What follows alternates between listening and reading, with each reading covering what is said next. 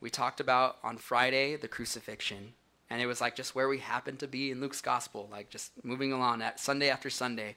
And this morning, we're going to actually finish the end of chapter 23 and move into just the first 12 verses of chapter 24. We're only going to cover 12 verses. But the title for my study today is He is Risen. He is risen indeed. Thank you. He is risen. That's, uh, man, I love that. Um, remember just kind of a little bit that the Pharisees and Sadducees, I want to paint this picture for you guys. Jesus came to this earth, right? He gathered 11, I'm sorry, 12 disciples to himself and begins to teach them. He begins to pour his life into them and, and teach them the kingdom that was going to come and the, the things that they were supposed to be doing. And he begins to tell them, look, there's going to come a day when I, the Pharisees are, and the scribes are going to come against me. They're going to take me. They're going to crucify me. And then on the third day, I will rise. And he would tell them this several times. But it was like one, in one ear and out the other. Because we're going to see that they all forgot. They forgot about the promise that Jesus had given them and the horrible sights that they had to witness then when Jesus was first put into a, a room where they tried him illegally. They set up an illegal trial for him in the middle of the night, in the darkness. They put a bag over his head and they beat him. They pulled his beard. They took him to Pilate. Pilate would scourge him with the, the cat of nine tails, which was this whip with teeth and glass on the end of it. So the whip would hit him and tear off chunks of his body. And then they would take Jesus and they would crucify him. They would put him on the cross. They would nail him to that cross. The nails going through the bottom of his wrists, the bottom of his feet. And he would have to push himself up just to get air as he's on the cross. Meanwhile, the crown of thorns that they put on his head, pressed into his skull, these causing sweat and blood just down his face, and he can do nothing except endure this, all for you and me. I'm like, man, I'm not worth it, right? We think that. Like, God, why, why me? But Jesus says, no, you are worth it. He lo- that's how much he loves you guys. So they did that, and then finally Jesus said, Father, into your hands I commit my spirit. And he gave up his ghost. His spirit left his body. They took him down.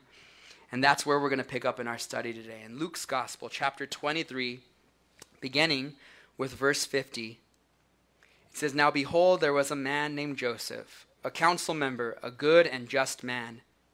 He had not consented to their decision indeed. He was from Arimathea, a city of the Jews, who himself was also waiting for the kingdom of God. So, one thing I want to note for you guys right here, real quick, is look, there's a man now who's coming to take Jesus' body to bury him, and he's not like all the other religious people of his time. He didn't consent to Jesus being crucified. I recognize, look, that God has his remnant, people who still believe, because sometimes we think we're all alone in this world. As believers, too. You're out there in the secular job.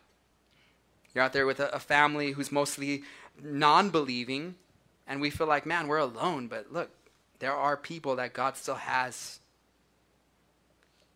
I have to look unto Jesus, first of all. I have to look unto his kingdom that is coming, that, that God has a purpose and a place for me being a Christian in this world. And are we ready for the return of Christ?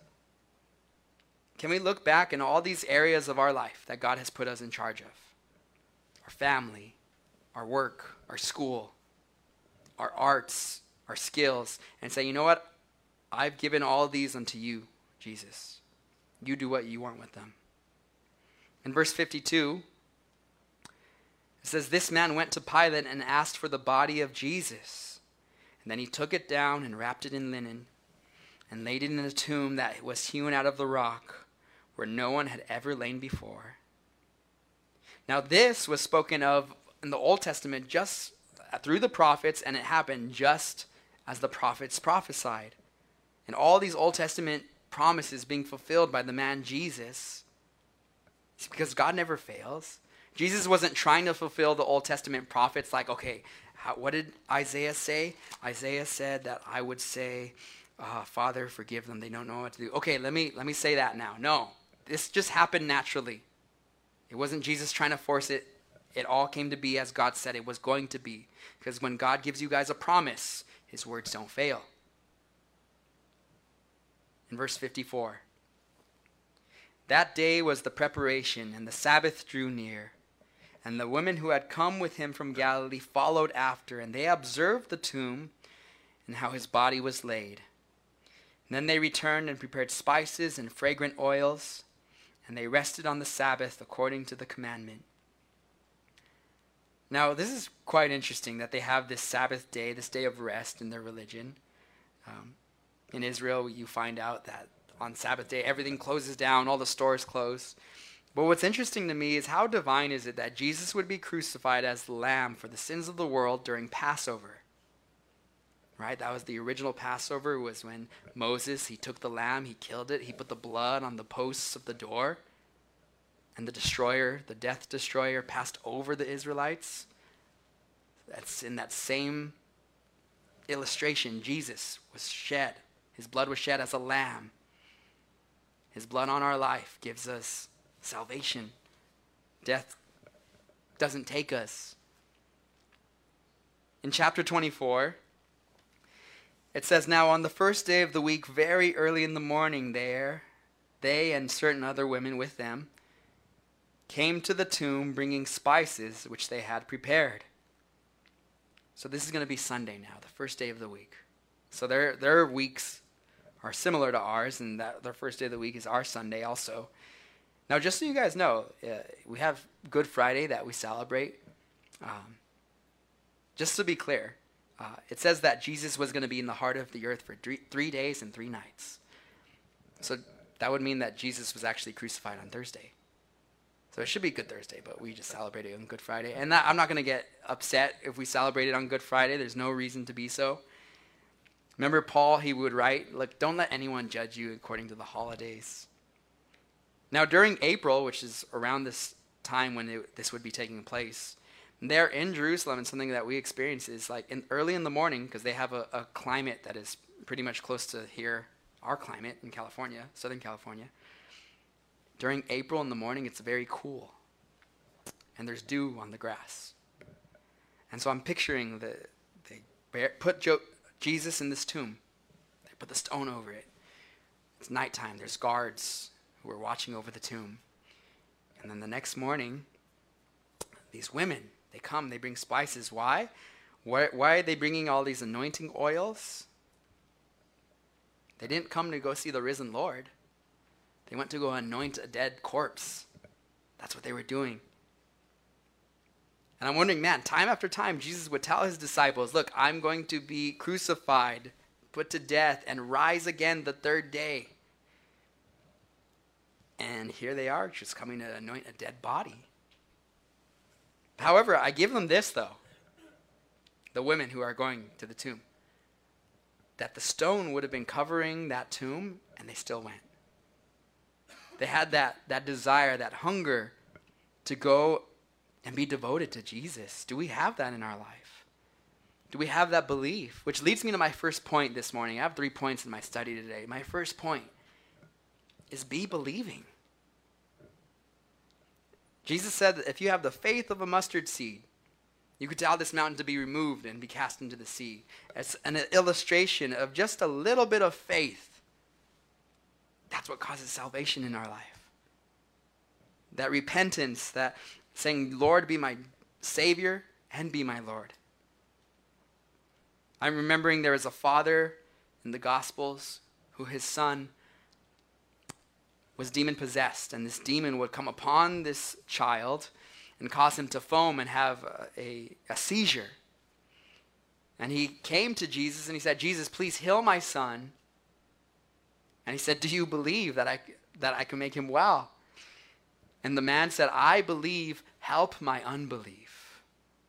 Oh, what a true prayer, right? I, you, I've got a little bit of faith, but I have a lot of areas in my life where I'm unbelieving, Lord. So I believe, but help my unbelief. And Jesus granted it to him with that little bit of faith. He cast the demon out of the son. I ask you guys, what has God promised you guys this morning? Has God given you guys promises? Have you been listening for them in your life? Promise of salvation? Promise that when you accept Jesus as your Lord and Savior that you can be fulfilled in your life and live a purpose-filled life with Christ?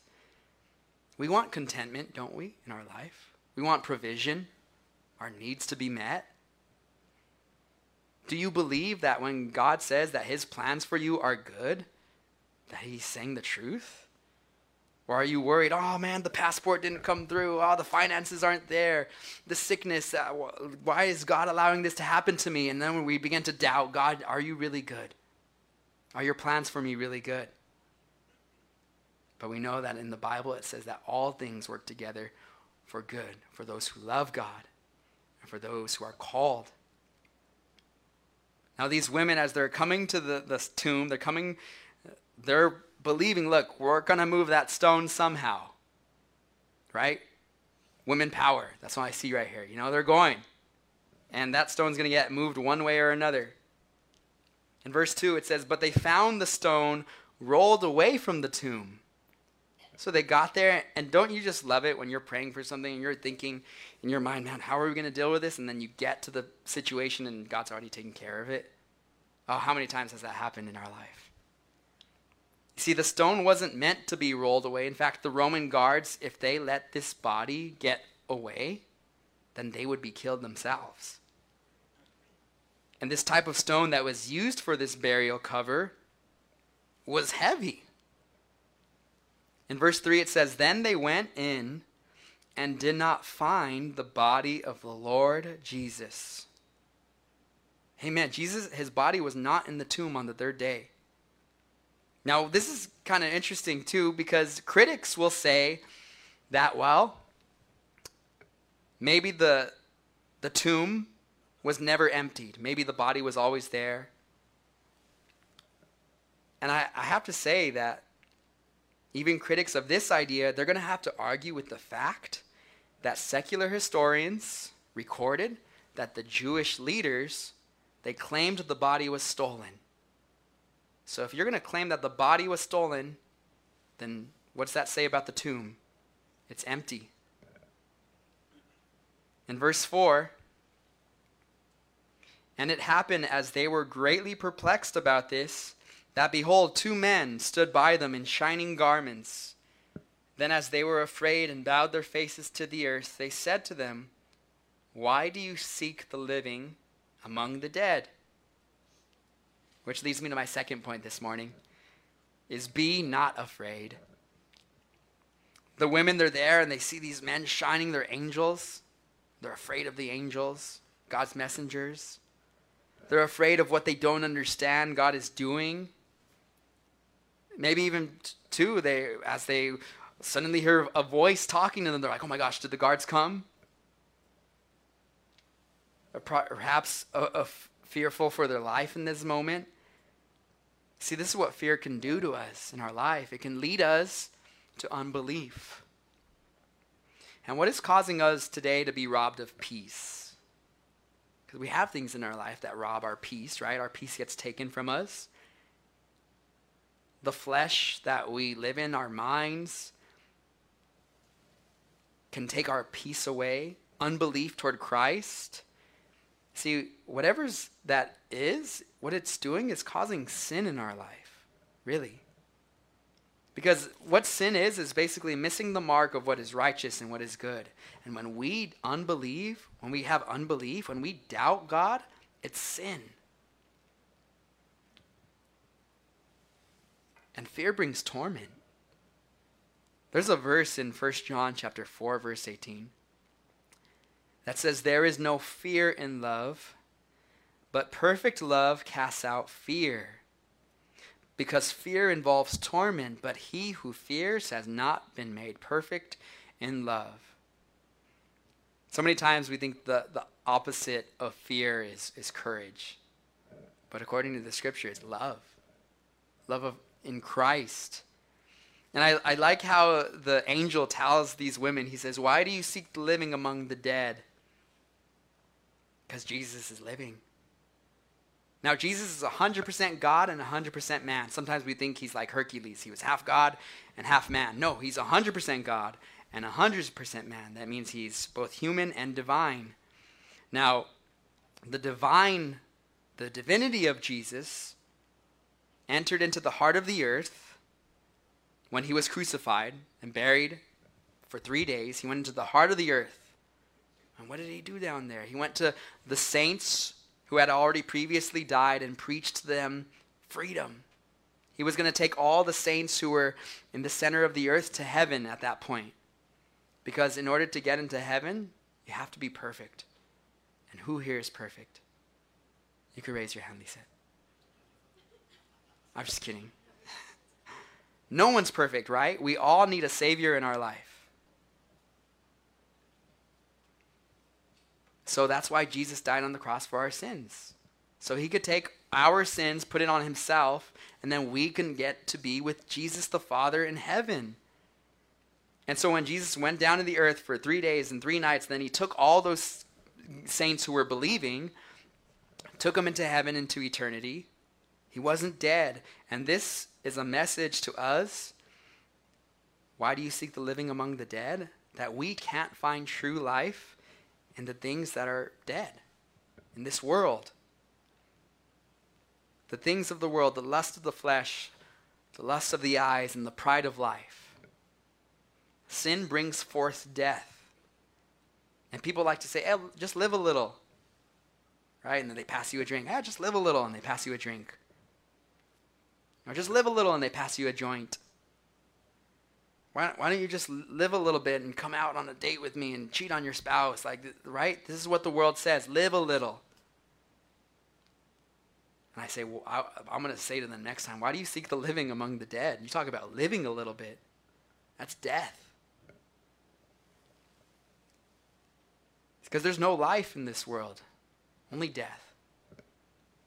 There's only life in Christ. And your life is hid with Christ. Do you guys want to live your purpose filled life? And if you are, I encourage you to keep doing so. But if you feel like, you know what, I don't know if I'm living my purpose here on this earth, I promise you this Jesus is your purpose filled life. Jesus said, I am the resurrection and the life. And when you submit yourself to Him and His will for you, then all of a sudden you're doing what, exactly what you were designed to do. Because God created you guys each and individually, unique and different. Some of us weird. Some of us, you know, but that weirdness is your unique call that like only you can do. And if you're not living out that purpose filled life that Jesus had set for you, then you're not going to be content. You're going to be frustrated and, and, and anxious and have all these things that you're going to try to put in your life that are not what God had planned for you. Imagine like God created dolphins to swim, right? Imagine if the dolphin tries to get up on the beach and tries to walk around. It's like, it's going to be a sad and sick and dead dolphin pretty soon, aren't, isn't he? God made you for his goodwill. But if we don't live it out, we're going to be that way. In verse 6, the angel continues. He says, He is not here, but is risen. Remember how he spoke to you when he was still in Galilee, saying, The Son of Man must be delivered into the hands of sinful men and be crucified, and the third day rise again. See, this leads me to my third point. Point number three remember the resurrection. I wonder if the angels were getting frustrated as they were dealing with humanity during this time. Because he's saying, Look, he's not here, he's risen. Remember? Like, I wonder if Gabriel, one of the archangels, during those three days where Jesus was buried, ever asked God, God, can I just like pull up the tape for them where you told them already three times that I'm going to go be crucified and come back? And God's like, no, no, no, no. they got to, they got to learn.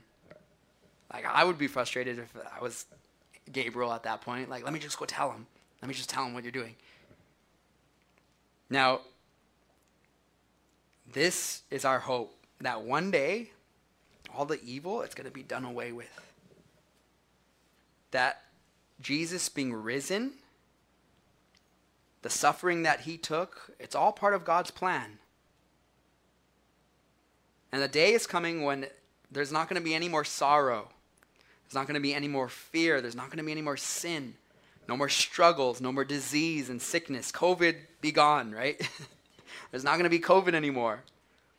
And our failing bodies, that as we get older and older, they just, things start to fall and we start to, uh, as we get older, our bodies are failing us. Well, one day when we're in heaven, God's going to give us a new body transformed in, in a moment. The Bible talks that there's going to be pain in the night, but joy comes in the morning. And God's going to make also too a new heavens and a new earth. So this earth that we're in, the way it's all structured, government, corrupt, like that's all going to be done with. And Jesus is going to reign as king rightfully. Verse 8. It says, And they remembered his words. Then they returned from the tomb and told all these things to the eleven and to all the rest. It was Mary Magdalene, Joanna, Mary the mother of James, and the other women with them, who told these things to the apostles. So, this is the first group right here of gospel evangelists. And who are they? We just see they're women. Hoorah! Come on, ladies. Where are you guys at today, this morning? there we go. The women are, are the first evangelists to go out there. Yeah. Now, what's interesting is the empty tomb, because the women discovered him, you, you have critics saying that the disciples perhaps they stole the body and they made up this story of what happened to Jesus' body. Well, if the disciples made up a story uh, like this, the one we're reading, they wouldn't have put that the women were the first ones there, and they wouldn't have put that they were the ones who were the first evangelists. And you want to know why? It's because, I hate to say this, but back then in that era, okay, not according to the Bible, but in that time era, a woman's testimony had no really credit uh, uh, compared to a man's testimony. So they would have put like, oh, the disciples were the first ones there and they weren't scared of anything. That's what, if they made up the story. But the women, they, they recorded it as it happened, that the women were the first people there. And then I also think about the disciples. They all died a martyr's death, except for John. He died of natural age. But besides that, they were all killed, beheaded, and tortured. Now, if you make a story up, you're probably not going to die for uh, something that you know to be a lie. So they suffered and were martyred because they had seen the risen Lord, and it changed them. It was gave them something that they knew, I will die for this. In verse 11, and their words seemed to them like idle tales, and they did not believe them. So here the disciples are like, the women, idle tales, right? They don't believe. I tell that to my mom sometimes, and I forgive me. idle tales, mom. They didn't remember that Jesus said that he would be resurrected. He told them three times, it's recorded at least three times in the different times in the Bible. He said, I'm going to go die and resurrect the third day. And that all like was gone out of their mind at this point. Even as the women are telling them this. They were afraid and they were unbelieving. In verse 12, but Peter arose and ran to the tomb. And stooping down, he saw the linen cloths lying by themselves and he departed, marveling to himself at what had happened. Which leads me to my fourth point, and my last point. I seek Jesus with all your heart. See, John records that both in John's gospel, it records about not just Peter, but John and Peter went running to the tomb. And John also includes that I beat Peter, by the way. He says, and I outran Peter. But Peter did something that John didn't do. Peter first went inside the tomb because John just went outside of it and was looking in, like, oh my goodness. But Peter went in. And I noticed that here in Luke's gospel, he didn't include John there. Not that John wasn't there, he just didn't include him because Luke didn't see it was necessary to include John, but he did seem to think that it was necessary to include that Peter went to the tomb. And why? It was because Peter was so guilty for denying Jesus is Lord three times. Do you remember that account? Jesus told Peter, Peter, look, Satan has asked for you that he might sift you like wheat, but I've prayed for you. And when you're restored, go and minister to your disciples your, or your brothers.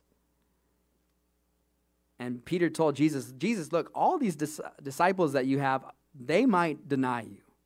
They might betray you. But Jesus, I will never betray you. So bold. I will die for you, Jesus. And then Jesus gets arrested and beat. And while they're having this trial, Peter is standing outside warming himself by the fire of the enemy, that the Romans there, and, and the, the, the Sanhedrin. And a little girl comes up to him and says, Hey, weren't you one of the 12 disciples? Aren't you, aren't you part of Jesus' group? And he's like, No, I'm not. You're already denying the Lord. And then somebody else is like, Hey, I've seen you with this man Jesus before. You for sure were part of the disciples. He's, No, I was not. I don't know the man. And then a third person comes to him. And I was like, Your speech betrays you. You're a Galilean. You are for sure one of Jesus' disciples. And he curses at the person and says, I do not know the man. And then Jesus comes out of the courtyard and sees him at that very moment. And they look at each other face to face. And he hears the rooster crow, just as Jesus said, You'll deny me three times before you hear the rooster crow. And in that moment, then Peter began to weep like no man ever wept because he knew he denied his Lord. Jesus warned him, and he still did it. And we still fail our Lord too. We still deny our Lord at days. I do it. I fail. I sin. I mess up big. And I need forgiveness and mercy in my life every day. So that's why Luke sees it. Look, Peter was the first one to go in because this is building Peter's hope back up. And then later on, after he sees the risen Lord, there's going to come a day when the disciples are going to go back to their occupation that they were at before. Peter's going to get back to being a fisherman, and he's there, and uh, him and John are on the boat, and all of a sudden, somebody yells out to them, Hey, how's the fishing going? And like, We haven't caught anything. And he says, Cast it on the other side of the boat. And they do. They throw the nets in. As they're pulling the nets in, all of a sudden, all these fish are like coming, like tremendous amount of fish. And Peter's like, It's Jesus. It's the Lord. He's on the shore. So he takes off his outer garment, he jumps in the water, and he swims to the shore. And he's swimming. And he gets there just to be with Jesus again, the resurrected Jesus now. And then Jesus starts making fish tacos for the disciples, and they're just like cooking that, and they're eating. And then he, he takes Peter in a one on one conversation. And he says, Peter, do you love me more than these? And whether he was talking about the fish, the fish tacos, or whether he was talking about the disciples, we don't know. But he's pointing to something. Peter, do you love me more than these? Do you love me more than your occupation? Do you love me more than your brothers here? And Peter looks at him and says, Lord, you, you know I love you. And then he tells Peter, Feed my sheep. And he asks him again, Peter, do you love me more than these? And Peter says, Lord, you know I love you. And he says, Tend my sheep. Look after them. Take care of them. Give him the word. And then a third time, Jesus asks Peter in that moment, he says, Peter, do you love me more than these? And Peter now is sad as he's remembering, look, I denied my Lord three times. And here Jesus is, is asking me, do I love him still? He says, Lord, you know all things. You know that I love you. He says, Feed my sheep. And what Jesus is doing is he's taking Peter as he was a broken man, humbled. He messed up. But Jesus is pulling him back out of it. And, and when we failed big in our life at times, right? That's what Jesus wants to do to us. He wants to pick us back out, out of our sin and say, okay, I'm giving you another chance. Go and sin no more. I'm giving you a new life. Walk with my son, Jesus. I'll end with this last verse. As we see Peter repented, he began to seek Jesus. In Jeremiah chapter 29, Jeremiah writes, You will call upon me and go and pray to me, and I will listen to you. And you will seek me and find me when you search for me with all your heart, and I will be found by you, says the Lord. So, see, something I, kind of tie this all together, we can be believing as we seek Jesus. We don't have to be afraid in our lives. God has a plan. We can remember the resurrection not just today, but every day when we seek Jesus with all our heart.